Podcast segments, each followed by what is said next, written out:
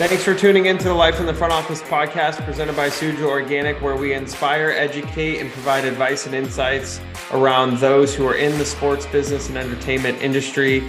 Please follow us on LinkedIn and Instagram at Life in the Front Office. And don't forget to follow and subscribe on Apple Podcasts, Spotify, and wherever you get your podcasts. Lastly, get your 15% off Suja at sujaorganic.com with the code LIFO, L I F O and enjoy today's episode. Welcome to today's episode on the Life in the Front Office podcast presented by Suja Organic. Excited for today's episode with our guest, Jamie Davis, President and CEO of USA Volleyball. Excited to get into his journey along the way of, of getting to that seat, along with uh, everything USA Volleyball, the sport itself, uh, the growing nature of it. And uh, Jamie, excited for the conversation. Let's get into it. Excited to be here. Thanks for having me. Absolutely. So you started off. Uh, one one would look at your your career path and go like, how did you get to where you are? You started off in finance and accounting, then you got into media and TV, e-commerce business with Fanatics, and now national governing body and volleyball. Did you play volleyball growing up? Not at all. In fact, when they reached out to me to see if I was interested in being the president and CEO of USA Volleyball, I said to them, I have to be perfectly honest with you. I know nothing about volleyball. I've been in sports most of my career, but I know nothing about volleyball. And they said, well, we're actually looking for someone who doesn't, who's not from within the volleyball world. We're looking to someone who might come in with a fresh perspective and different eyes, but has your background in the. Fi- you mentioned I have a finance and um, back, finance and marketing background, but also most of my career has been within sports. And I said, "You seriously want somebody who knows nothing about volleyball?" And they said, "Yes." I go, "I'm uniquely qualified. Nobody knows less than I do." That's great. So, as a novice in the sport, what have you what have you learned about the landscape as a whole? Uh, and we'll, we'll get into it. I mean, but there's so many different variations between beach to indoor to men's to women's. Um, combined, you know, the high school landscape compared to college, compared to the competitive landscape, you know, at the Olympic level. Um, talk to us a little bit about what does the landscape of volleyball look like across the country and and then even globally a little bit. So volleyball is a really healthy sport right now, and it's the fastest growing boys sport in high school uh, and college on that side. But on the women's side, few people actually know that we are actually the largest team participatory sport in high school and in college for women. So more women play volleyball in high school and college than play soccer, than play basketball, than play softball, the things that people believe as well. And so that's sort of like our business is kind of complex because it starts at the grassroots level with the youth and then, as you mentioned, we go all the way up to the Olympians and the Paralympians as well. So, focusing at the grassroots level, we have about 480,000 members that come on in every single year, and it's been growing every year. And in fact, this year we've already our membership season is September 1 to August 31. And we've already surpassed our final number of August 31 in 2022, which was higher than we were even pre COVID. So we're going to have a record year this year in, in growth as well. So that's booming. And so what happens is, and you talked about indoor and beach, we host many we host many tournaments around the country all season long, which culminate and lead up into our national championships, which are taking place on the indoor side this week, actually later this week in Chicago for the girls, next week for the boys in Salt Lake City, and and that's that.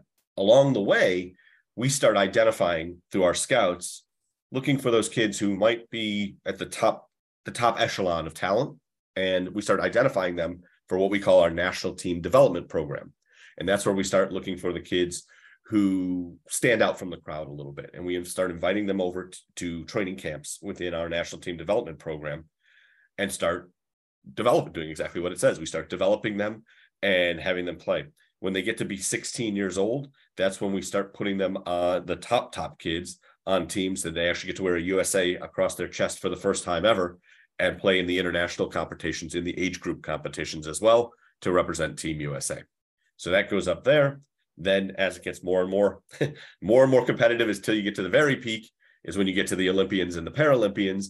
And at that level, that's when we identify for men's and women's for indoor the 12 best players that will represent Team USA should we should we qualify. It's not an automatic qualification to the Olympic Games. Only 12 countries in the men's and women's indoor qualify. So it's not an easy thing to do. Right now, our women are ranked number one in the world. Our men are ranked number two in the world. So playing really, really good volleyball right now in the 2023, which is the Olympic qualification year. So we're excited about that but the qualifiers don't take place for the women until the end of September and the men until the beginning of October. So we got to keep our game up and keep playing well. On the beach side, it's a little bit different. We have all that youth things with the national championships, as I mentioned as well. The beach national championships, they take place in July. And then again, we have a national team development program starting to identify the the, the best of the best within that on the beach side same sort of thing as they can play in underage tournaments representing Team USA as they get a little bit older. And unlike the other one, we don't pick the teams that go there uh, to qualify. It's done on based on their them. It's two people playing, so them and their partner. When they play, they play international competitions with against the best teams in the world, and they earn what's called Olympic ranking points.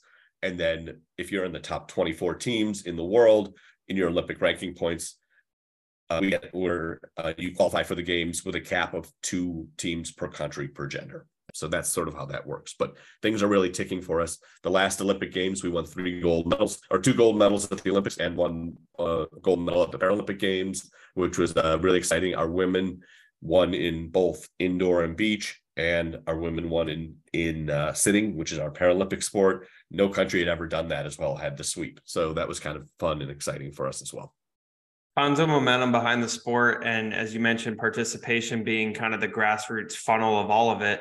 When you think about the different opportunities in the landscape that exist within the sport aside from just coaching right or or, or running a program like what are the, what are the opportunities that exist for people if, if they said oh well i played volleyball in high school but i never knew that that's actually a career path. Like how do i get into it? What what are the the different um, avenues within the space that you could get into uh, with you know within the sport.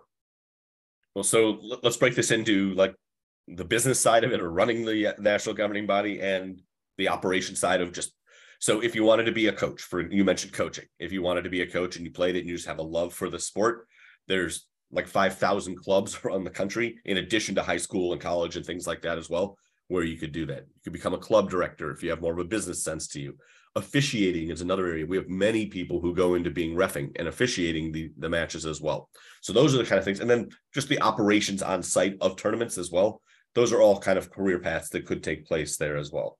If you wanted to be even more wed to us, if you will, and actually work for USA Volleyball, we are a business. So we we have a lot of the standard things that you would expect to have. We have a legal department, we have a finance department, we have HR, we have a, a, large marketing department because we have to get the word out on all the things that are happening from the Olympic and Paralympic results, international competitions, all the way down to all those grassroots tournaments and events as well.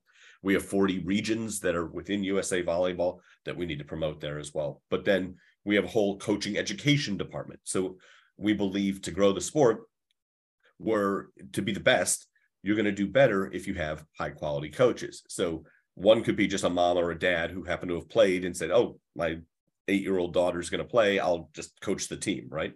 But then we have a special program where we provide coaching skills and lessons and everything else to those people. So you love the sport, you played it, but you maybe never ever coached it. Now we can actually give you a toolkit to help you be even a better coach than you could have been. Same with officials training as well, because you might say, I do it, but I don't know all the rules. We have to teach you how to do that, you know, things like that as well. Then there's that whole, as I mentioned, that national team development program. That's a big part of our of our business. And that's made up of not just the coaches as well, but the administrators, the course developers, the program developers, and all that stuff as well. And then, of course, there's the national teams, and that's the coaching staffs. There's uh, there's uh, health and nutrition, there's dietitians, there's strength and conditioning, there's sports psychology, all those types of things that happen at the top top levels. So it's really a broad range of opportunities that are out there for people who love it. I would say that probably 70% of our staff played volleyball in either high school or college at least. So it's people who do love the sport and have now found a way to make a career out of uh, working in the sport that they love. And when we started this episode you know you mentioned you, you took the role not knowing anything about the sport, not having played it, and one you know as as as you're getting into the industry or you're even evolving uh, through an early career path one one will say well follow your passion right? Follow follow the things that you love right? And, and people usually point to a specific sport and then you go well no don't necessarily go work for the sport that you love because uh, there's there's a different perspective right? Or they have a or they say the other way around like go be in and around it you're obsessed with it right you lit it's a lifestyle so there's two different perspectives on it but as someone who came in from the outside not having any knowledge of the sport what, what's your perspective on that as a whole? I think a good organization has a mix of both, to be perfectly honest. I think you need those people who have the volleyball IQ, is which I called it because I said I had a volleyball IQ of zero. So you need people who have the volleyball IQ within there. Certainly also depends on the role. If you're in our IT department and working on our computers, it really doesn't matter if how much you know about volleyball or not. If you're part of our national team development program, I think that a good, strong knowledge of volleyball is very important. In fact, I think everyone in that department played volleyball at least at the collegiate level. So, to give you an example there. But the reason I say I think it's good to have a mix is because you get the people who know volleyball and have that volleyball IQ. And then you get the people like me who might come in and just ask the questions because we don't know. And I encourage that kind of a, a, an environment within the organization is there's no question that's too stupid to ask. And so Therefore, you know, feel free and you bring in outsiders, they're going to ask more questions because they just don't know. Others might say, well, this is how I've always seen it done. So this is how we should keep doing it. But that's where I think organizations evolve is when you get people who said, have you tried it this way? And, or why do we do it this way? And I remember when I started, I, um, I as I said, started at the beginning of this podcast and I told it to my staff on day one, I said, I'm going to come in and ask a lot of really dumb questions. I said, because I don't know the sport.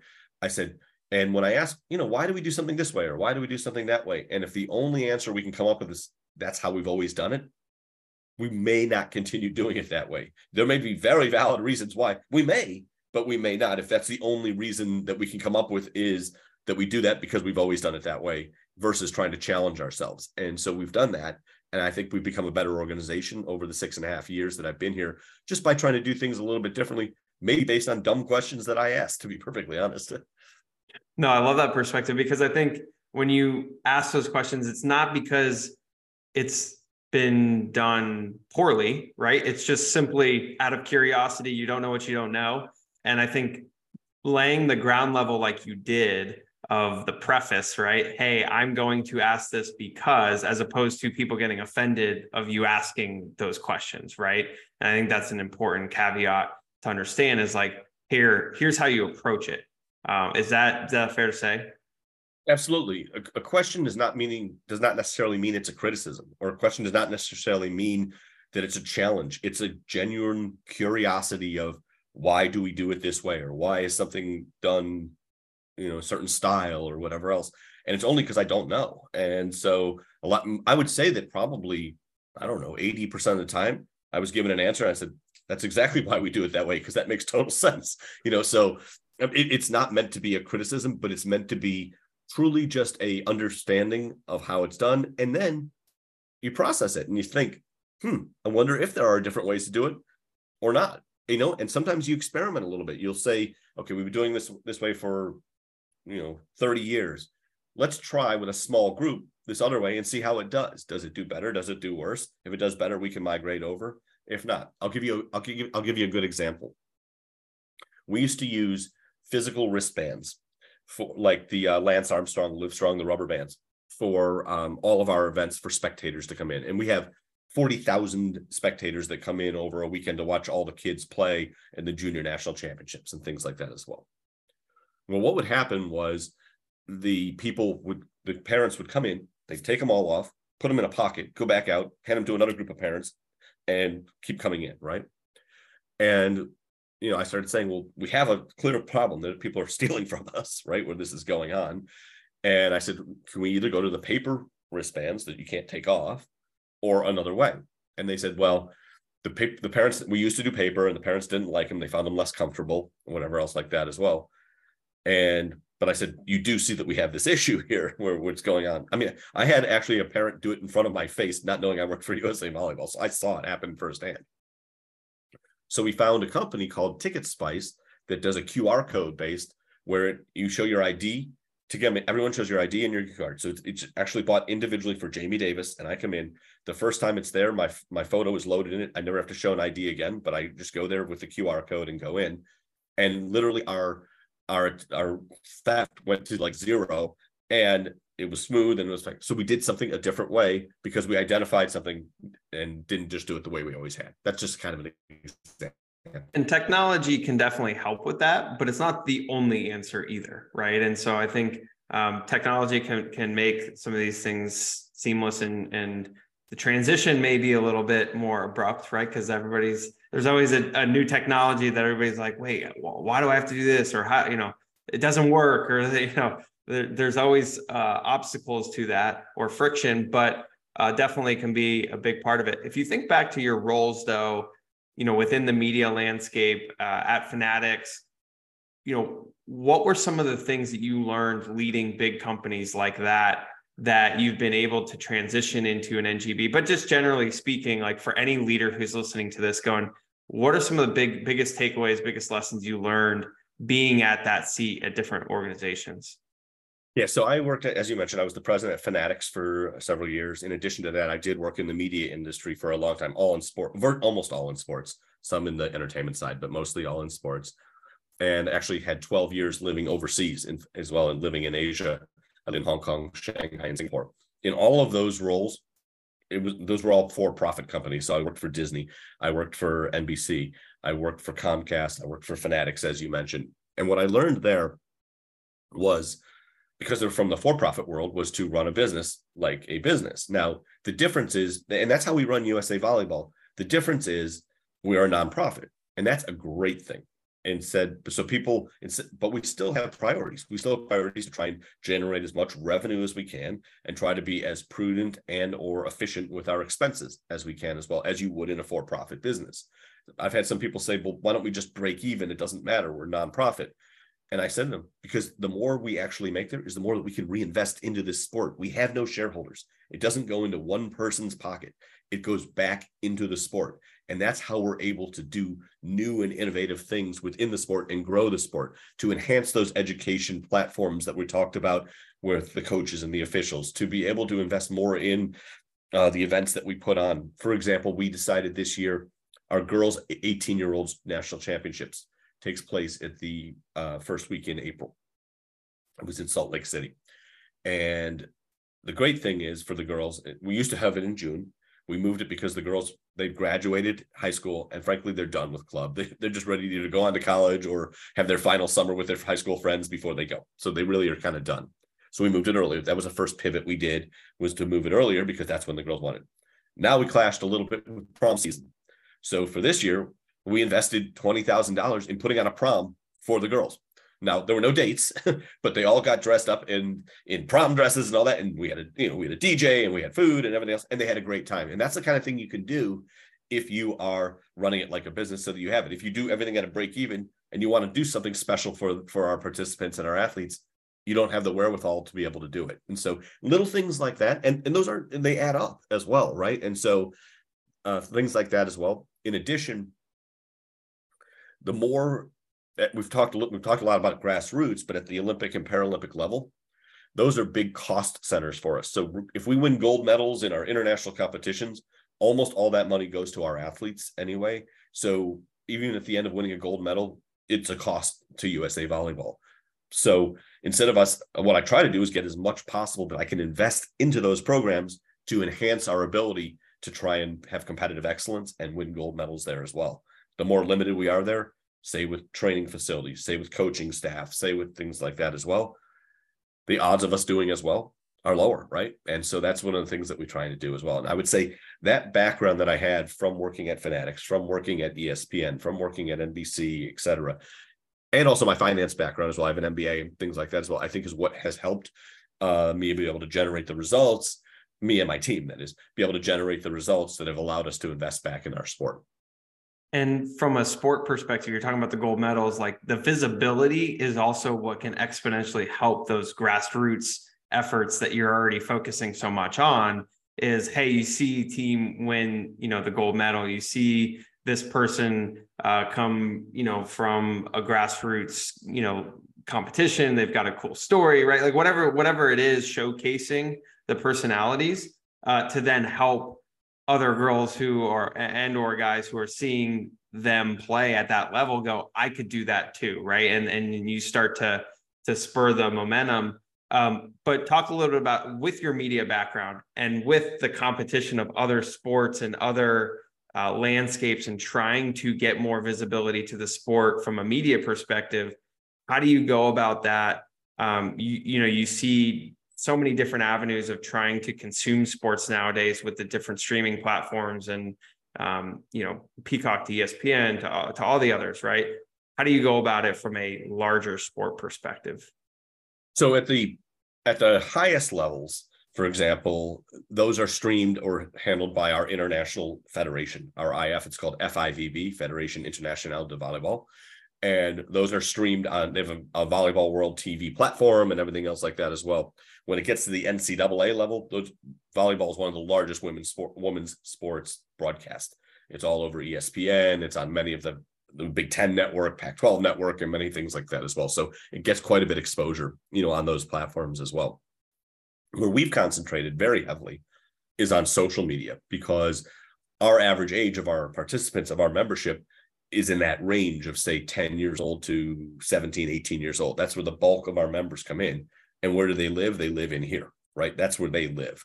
And so what we try to do is have we have, we're all over facebook instagram tiktok uh, Snap, you know, you name it, Twitter. We're on all we're on all the different platforms as well, and we have like 2.5 million followers within there as well. So we're putting in content, and we're trying to put in content that's relevant for them as well. Because to your point, the more they see the clips, and the more they know the names, and the more they see everything else, the more excited they the I want to be like blank person, and that's what we really have tried to concentrate on.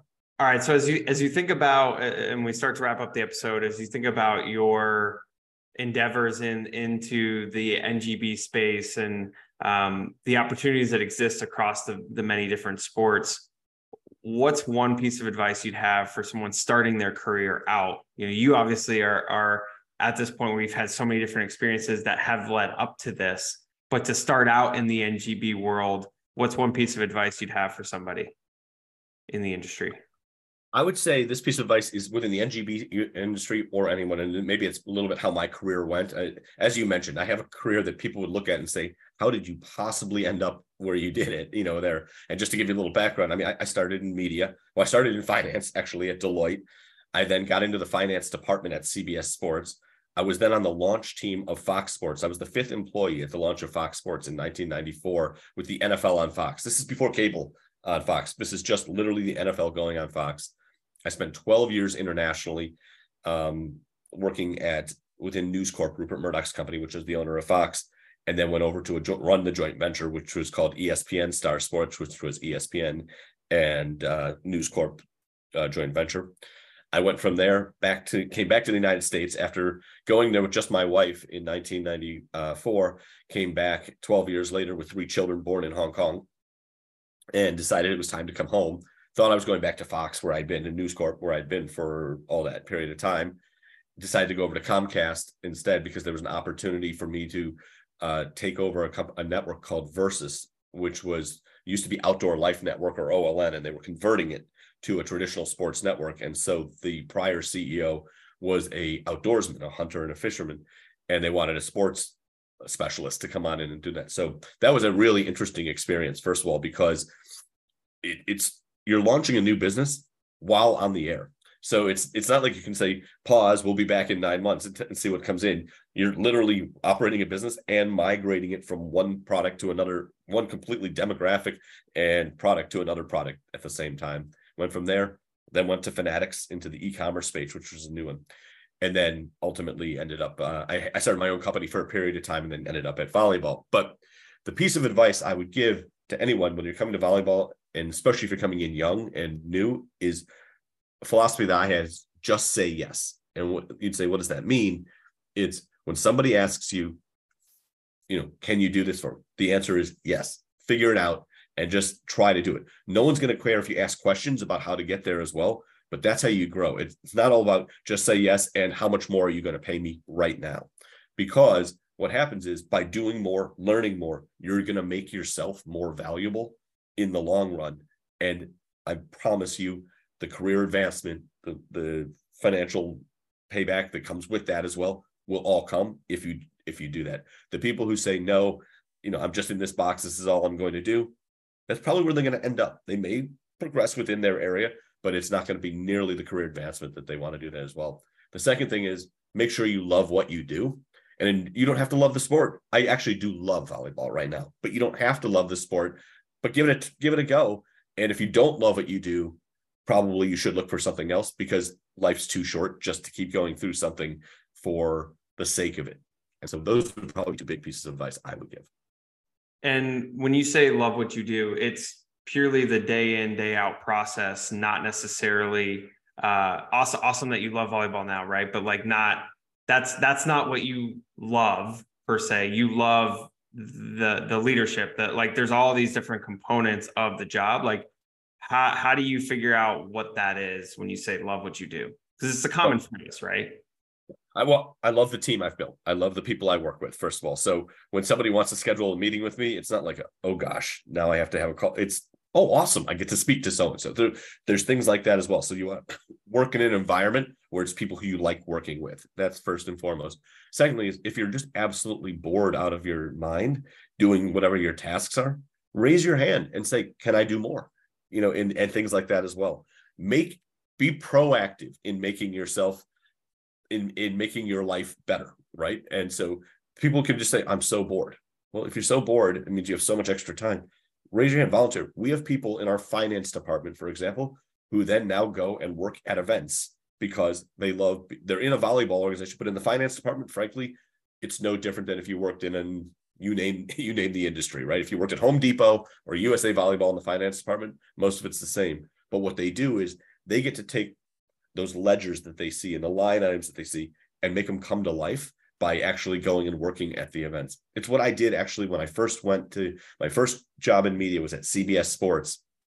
And when I went over to CBS Sports, I was coming out of Deloitte. So I was a finance guy. And again, didn't know anything about the television industry or the sports industry, but I was in the finance department, right? So I could have done and sat in my office and just done the numbers. But instead, what I did, I was living in New York City is I went every Sunday to the NFL uh, Today studios, which was the pregame show, is still the name of the pregame show on CBS for the NFL on Sundays.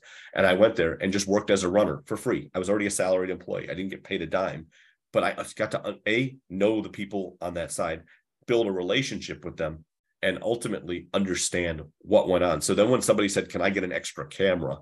Because that's there's costs for everything, of course, and I want to get an extra camera for my event. I would be able to with some sort of knowledge just be able to see where do you want to put it? Why do you want to do it? Versus me looking at a piece of paper that says oh this is budgeted for six cameras. You want seventh camera. Oh it says six. No. Maybe i can understand and say you know what? I've seen how you do this other thing. If you, you can probably afford that seventh camera if you're willing to give up these three things. Are you willing to do it? And they go i'd much prefer the extra camera to that. Thank you. And so it's working with them. But if you don't know it and see it you can't do that. So that happens at USA Volleyball, where you have people who are in the non volleyball roles who do actually go and work at some of the other events just so they can understand the sport. And then they fall more in love with even what they're doing. Such a great example. I, I, I love just kind of the different perspective, being able to put yourself in others' shoes, right? And, and ultimately, that's what you were doing. So, um, all right, quick rapid fire. Are you ready? Sure. Okay. If you were to be on the volleyball court and play a position, where where are you where are you going to be? There's only one choice for me. I'm a short guy, so it's libero. We have one we have one position that is custom made for short people. so I could say middle blocker, but then I, I'm not sure that there would be anything blocked. So let's just go with libero for sure. Uh, you seem very well traveled. Uh, if there's one country you haven't been to, what would it be, and where would you want to go? Probably Turkey, uh, Turkey. Um, and the reason being is there's a lot of volleyball that goes on there. It seems like an interesting company, a country, sorry, and I've never been. and I do tend to love Turkish types of food and Middle Eastern type of food. So I think it'll be a fun experience. If there was one app you could live without, what would it be? I would say a lot, to be honest with you. um, there's a lot of apps. I, I, I try to limit how many of the apps I actually go to. So I don't know if I could come up with one that I could live without. Um, I mean, there's a couple that I live in all the time, you know, but yeah, that I could live without, I'm not sure. There's so many. Preferred method of communication: phone, Zoom, text, call, email, Slack, Teams. There's so many nowadays. Which one? So first and foremost would be in person if possible, because I just like that interaction with Yeah. people. But if not, it must have video. So whether it's there's so many of them and everybody I have pretty much every one of them loaded now on my computer. We live in teams at USA Volleyball. We also so that's the one I would probably say because it's easiest for me to hit one click and be able to do it. But being able to see the person versus not be able to see the person makes the world of difference for me. So in-person video, if if not in person itself. Love it. Uh, last one for you. If there was a place in which you could host a tournament that you haven't yet, where would it be? And both indoor and beach. Okay. I'm going to put them in the same place. Same, not the same exact venue, of course, because one's going to be indoor, one's going to be beach, but New York City. We haven't done anything. So I would think having an event in the garden would be a lot of fun. And also having it Cent- beach in Central Park because we build the beaches. We don't they don't have to have sand. We can bring in the sand. So I would think having that New York skyline around you in Central Park. I just got it. I can't resist myself but tease what's going to be happening in Paris. Paris is where the next Olympics are going to be next summer, summer of 2024. The beach volleyball venue is at the base of the Eiffel Tower. So there's going to be a beach volleyball court with a stadium and then the tower coming up right behind it. It's going to be so iconic. So if you would say any country in the world or any city in the world, I want to put it, it's happening next summer in 2024. But in the United States, in New York City, I'd put indoor in the garden, beach in Central Park, do them at the same time so the fans could go between the two of them, and we'd make we'd make that city into Volleyball City, USA. Incredible. One something tells me you might be able to make that happen somehow, some way. So uh, we'll we'll look out union. for that in the A lot of, future. a lot of unions costs in New York City and and, and difficulty. And the, the garden's not the least expensive place to rent out, I'll have you know. but um, you know, it's a dream, and my goal is to try and get it to happen. Love it. Jamie, really appreciate all the perspectives, insights, advice along the way, your journey, sharing the sport, uh, the growth of the sport, and uh, looking forward to con- continuing to see it grow. Thanks for Thank thanks for joining. Thanks and thanks for having me. Really had fun. Thanks for tuning into today's episode on the Life in the Front Office podcast presented by Suja Organic. Remember to leave a review on Apple Podcasts and Spotify. Subscribe and follow us on LinkedIn and Instagram at Life in the Front Office. And don't forget to get your 15% off Suja at sujaorganic.com with the code LIFO, L I F O. And stay tuned for next Monday's episode with a new guest and new content.